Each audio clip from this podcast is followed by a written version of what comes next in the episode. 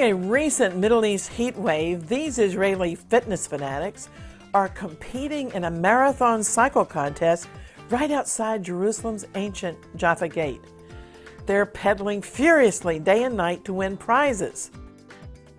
Well, here at the Jerusalem Channel, we're also pedaling as fast as we can, figuratively speaking, to keep up with the ever-expanding demand to watch our video teachings about the Holy Land, Israel and prophecy, and the Hebrew roots of our faith.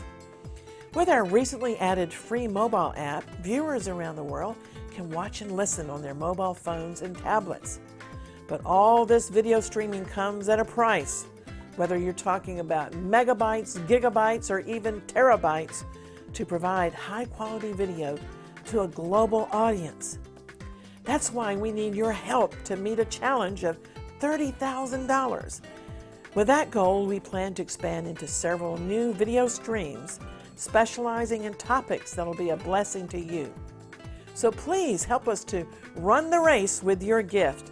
Just click the donate button on our website to give by credit or debit card, or write to us at Box 2768, Stanton, Virginia, zip code 24402, where American donors can receive a tax-deductible acknowledgement. And in the UK, we can claim gift aid on your donation. Send it to Box 109, Hereford, HR4 9XR, England. Thanks for being a part of the Jerusalem Channel outreach.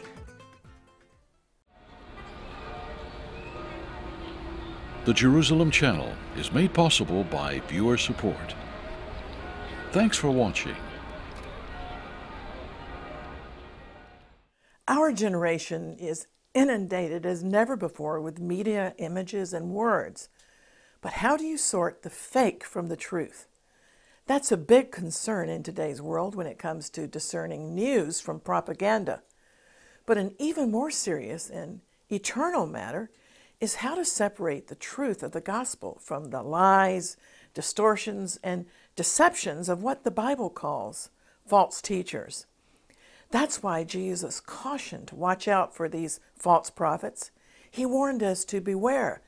They come in sheep's clothing, but inwardly they're ferocious wolves. Well, those wolves are out there, and you need to know how to recognize them.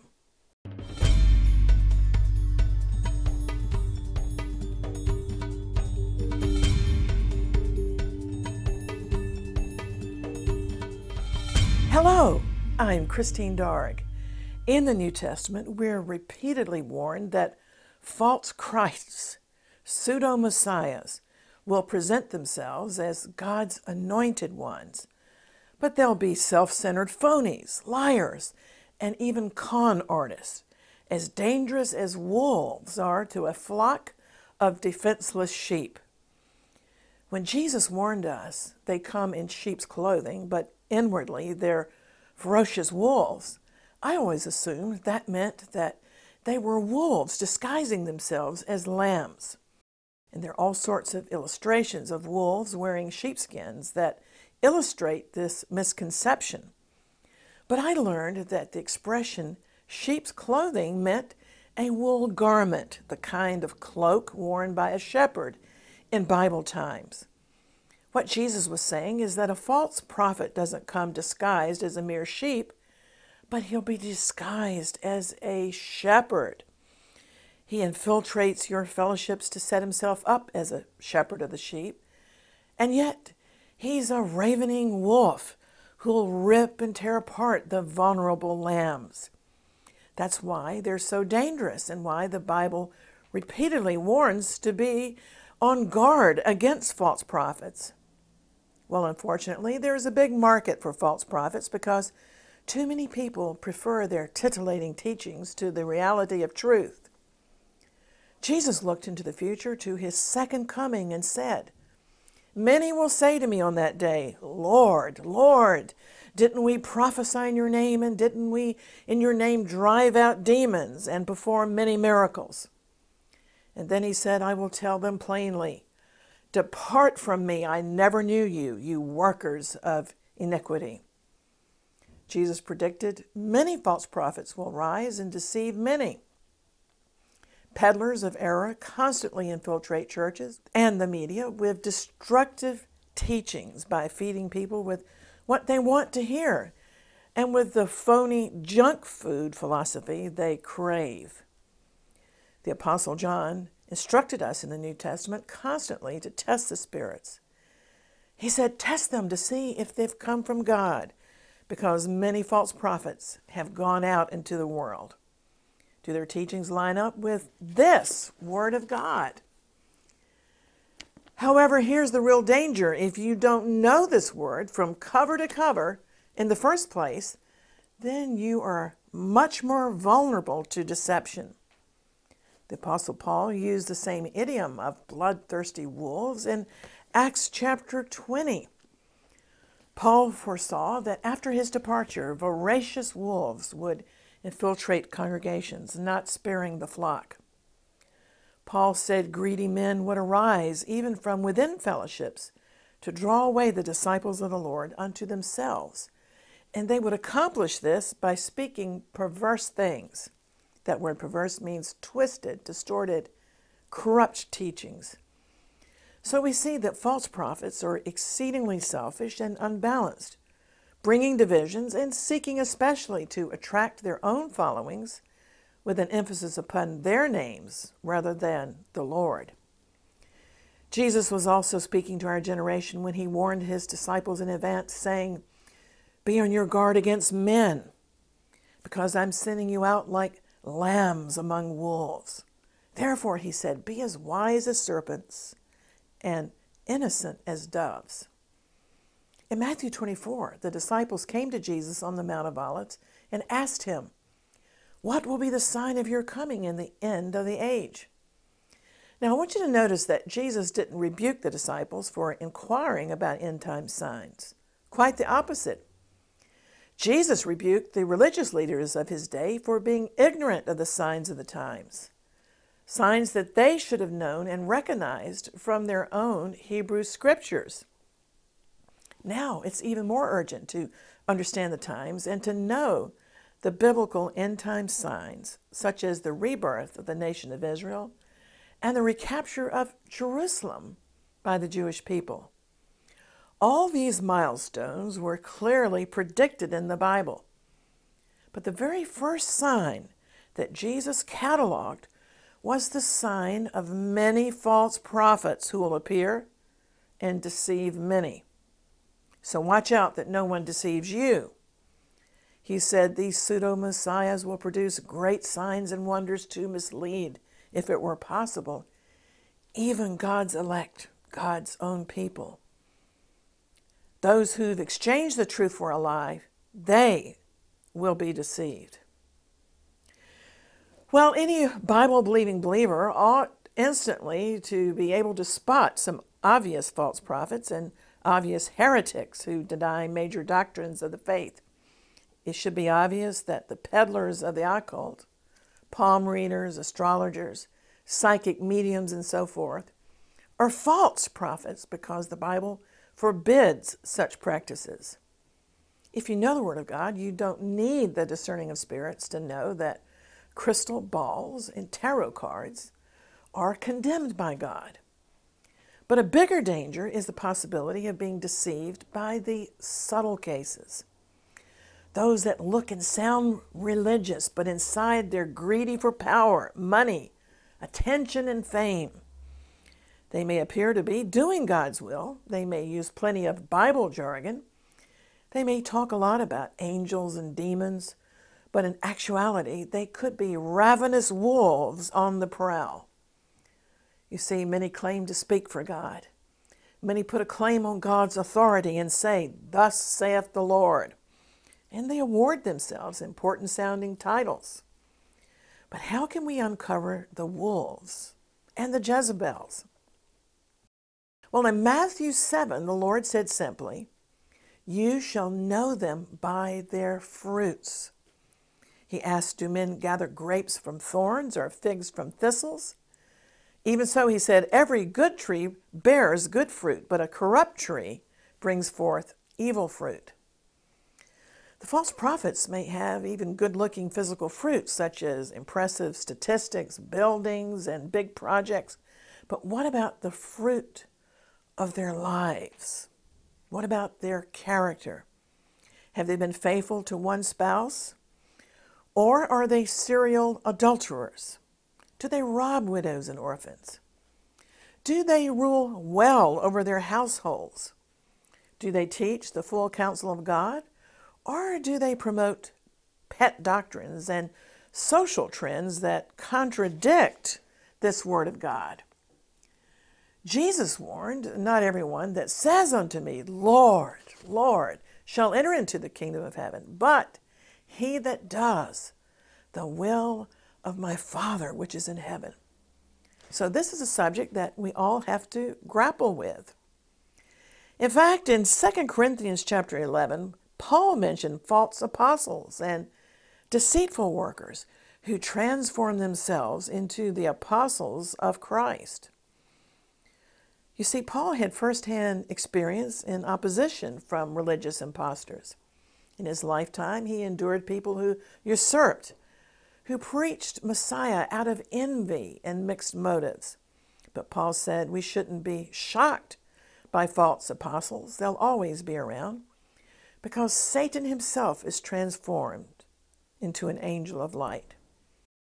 Therefore, Paul said, Satan's emissaries can appear to be ministers of righteousness when they infiltrate the church. The wheat and the tares are often mixed together.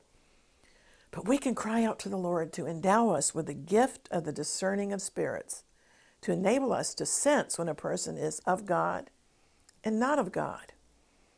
You see, if you're walking daily with the Lord, the Holy Spirit will warn you not to become involved with a certain person or organization. It's not your business to judge them before the time, but you can avoid getting mixed up with them, because the Lord knows everything and gives you inside information. And if you're spirit-filled, listen to the checks and the alarms that go off in your spirit, because the Holy Spirit is never wrong. Sometimes you may even feel a chill, because the Holy Spirit knows if there's a wolf present. There'll be a witness in your spirit to steer clear. I've been saved on a number of occasions from getting involved with false teachers by listening to the Lord's warnings. But if we're loving, generous, and merciful believers, sometimes we can be deceived by a false prophet and get burned. For sure, they'll make merchandise of you. I think most of the Lord's true servants go through the school of hard knocks. But we can learn a lot about false prophets from the warnings and teachings of the Apostle Peter, because he received a special commission from the Lord to watch over the flock of God. You see, to his shame and heartache, Peter had denied the Lord 3 times. But after the resurrection, he was recommissioned by Jesus. Jesus turned Peter the fisherman into Peter a shepherd. In John 21, 3 times, Jesus said to Peter, "Feed my sheep, feed my lambs, feed my sheep." So the Apostle Peter was called to be a shepherd of God's flock. Let's go to the second epistle of Peter over in the New Testament to see the apostle's predictions and to hear his protective heart as a true shepherd. In chapter 2, of 2 Peter, Peter gives a scathing assessment of false teachers and warned that damnable, destructive heresies would secretly creep into the church. He said that many will follow their depraved conduct and will bring the way of truth into disrepute. In their greed, Peter said, these teachers will take advantage of you with fabricated stories. He outlined the characteristics of these lying preachers as having eyes full of adultery. And he said they have a heart trained in greed. Now the word trained here in the Greek is the same word from which we get gymnasium. So he's saying that these false teachers are well exercised in greed. They are so debased that they succumb to evil even in the daytime. Consumed with lust, they're unable to wait, even for the cover of darkness. Time and time again, some false prophet is exposed, and there'll be a whole string of abusive sexual relationships. So Peter spared no punches and said that false prophets are also full of pride. They're brazen and arrogant. Specifically, and this is a big alarm bell, false prophets, he said, can be identified because they don't understand divine protocol. They're always, as it were, boasting and beating their chest arrogantly, shouting at the devil. Now, in 2 Peter verses 10 to 12, there are some interesting verses because I've had the privilege for years of leading prayer meetings, and I've seen this. Peter says that these false shepherds are bold and arrogant because they're not afraid to heap abuse on celestial beings. Yet even angels, although they are stronger and more powerful, do not heap such abuse. But Peter said these people blaspheme in matters that they don't understand. According to Bible commentaries, he was referring to the practice of mocking evil, fallen angels, demons. Peter says these false teachers don't tremble when they revile angelic majesties. But he noted that even the good angels, who are far more glorious and stronger than we are, don't dare to blaspheme fallen supernatural beings. Instead, the false prophets behave like brute animals, scoffing at things that they don't understand. Interestingly, the one-chapter power-packed epistle of Jude in the New Testament teaches the same warning. In verse 9, Jude pointed out that Michael the archangel didn't dare to bring a railing accusation against Satan when they were disputing over the body of Moses. Rather, Michael said to Satan, "The Lord rebuke you." But the false prophets are presumptuous and arrogant. They daringly ridicule and mock fallen angels. By doing this, they demonstrate that they don't understand divine decorum. They know no restraint. In railing against the powers and the principalities, they can draw enemy fire against themselves. Shaking their fist at the devil and pretending to stomp on demons is an ignorant and presumptuous display. Yes, Satan has been defeated for eternity, but in the meantime, while you and I are in boot camp, Jesus called Satan the temporary god of this world. In Ephesians chapter 6, Paul outlined a satanic hierarchy, principalities, powers, and rulers.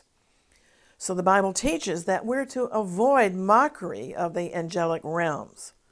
On the one hand, of course, we're not to fear Satan because Jesus has conquered him legally at the cross, and we're protected by the blood of Jesus. Yet on the other hand, the Bible teaches that it's a foolish presumption for an individual to challenge the principalities, powers, and spiritual wickedness in heavenly places. If not, even Michael brought a reviling, and that word means blasphemous judgment against Satan, we shouldn't either. Rather, Michael said to Satan, "The Lord rebuke you."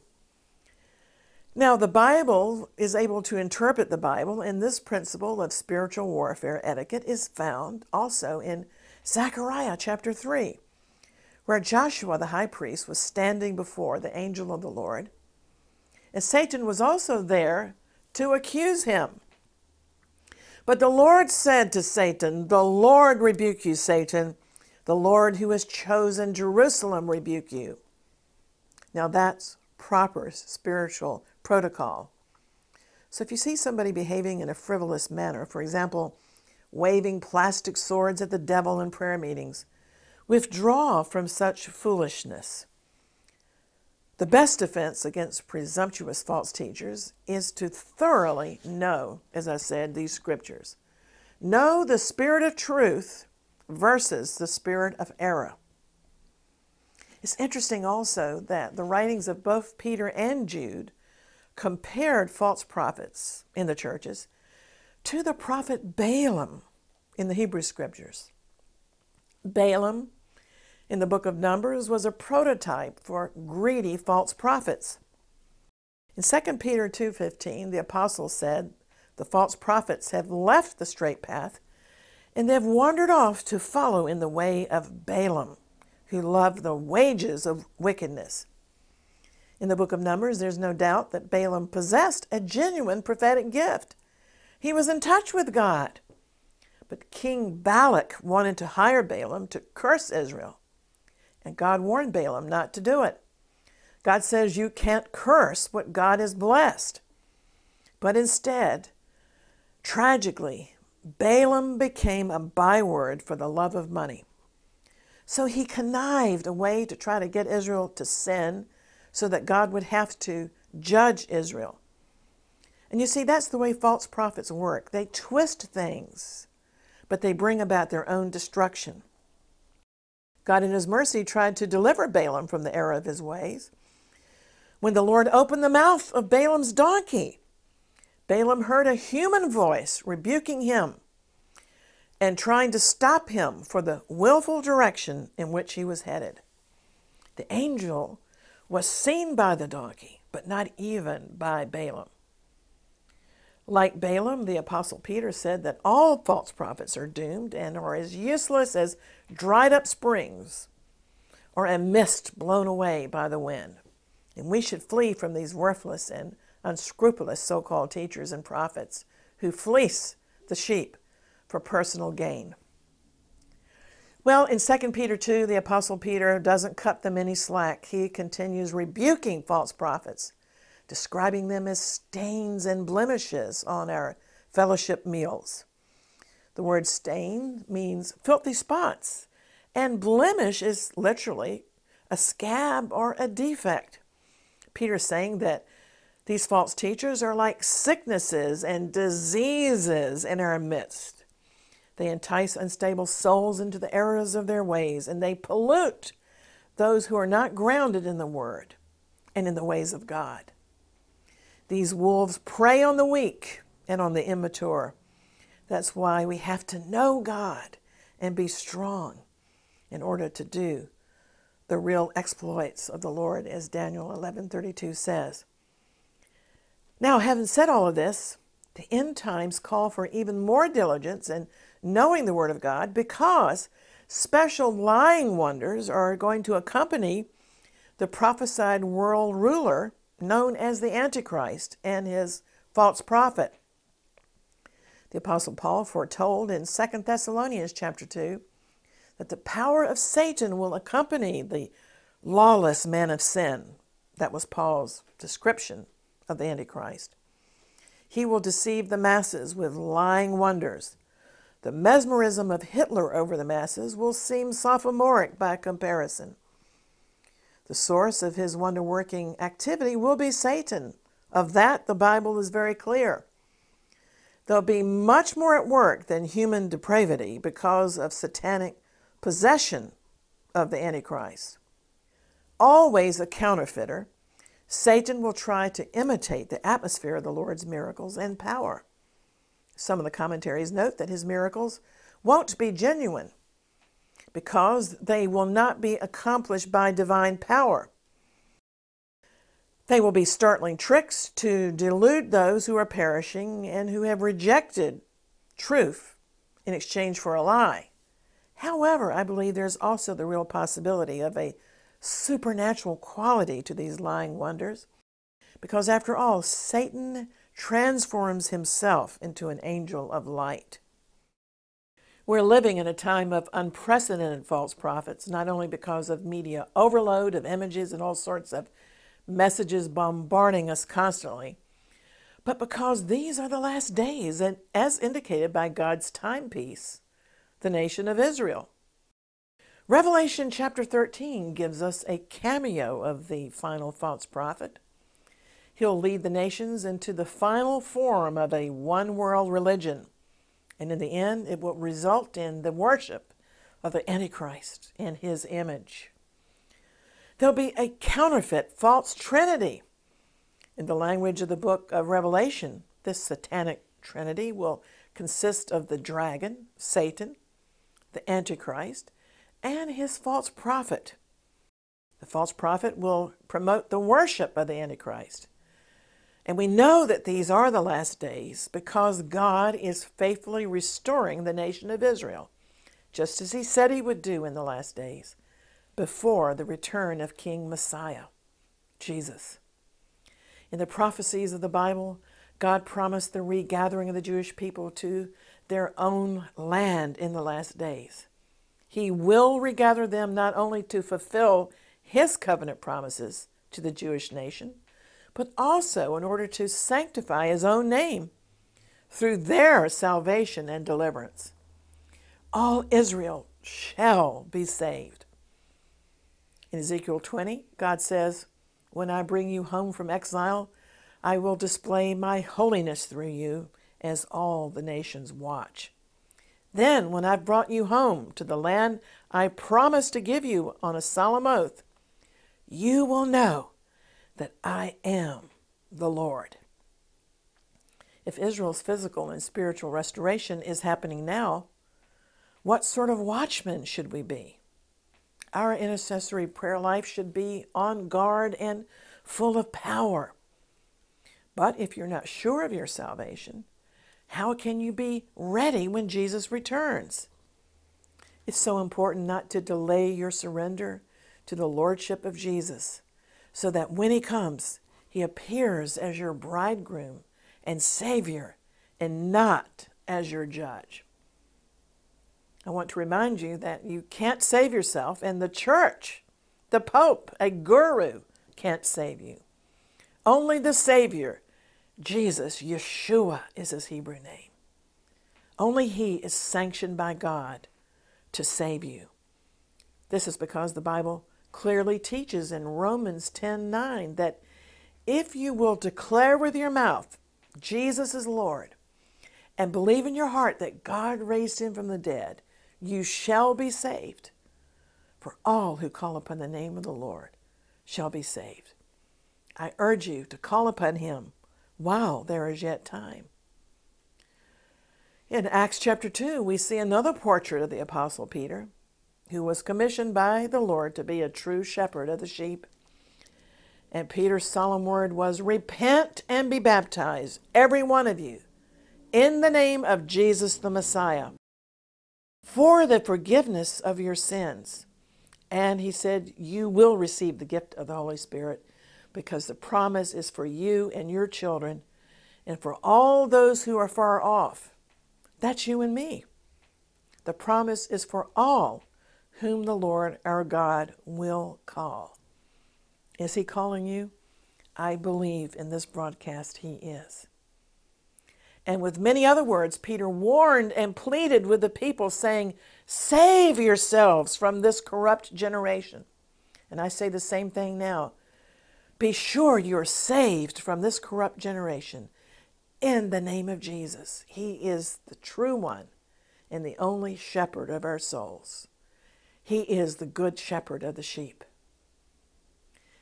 In the meantime, I invite you to stay in touch if you have any questions, and to connect through our social media and through our website at exploits.tv, where you can click on mine to receive our electronic newsletter, Exploits, and where all of our videos are available free for viewing 24/7. And details of our prayer convocations in Israel are also posted at our website. And now you can download our free Jerusalem Channel app to watch our videos on your mobile phones or tablets. Our app offers also daily Bible readings, as well as details of our upcoming events. And so until next time, always contending for the faith and praying earnestly for the peace of Jerusalem. I'm Christine Darg. Maranatha. Shalom.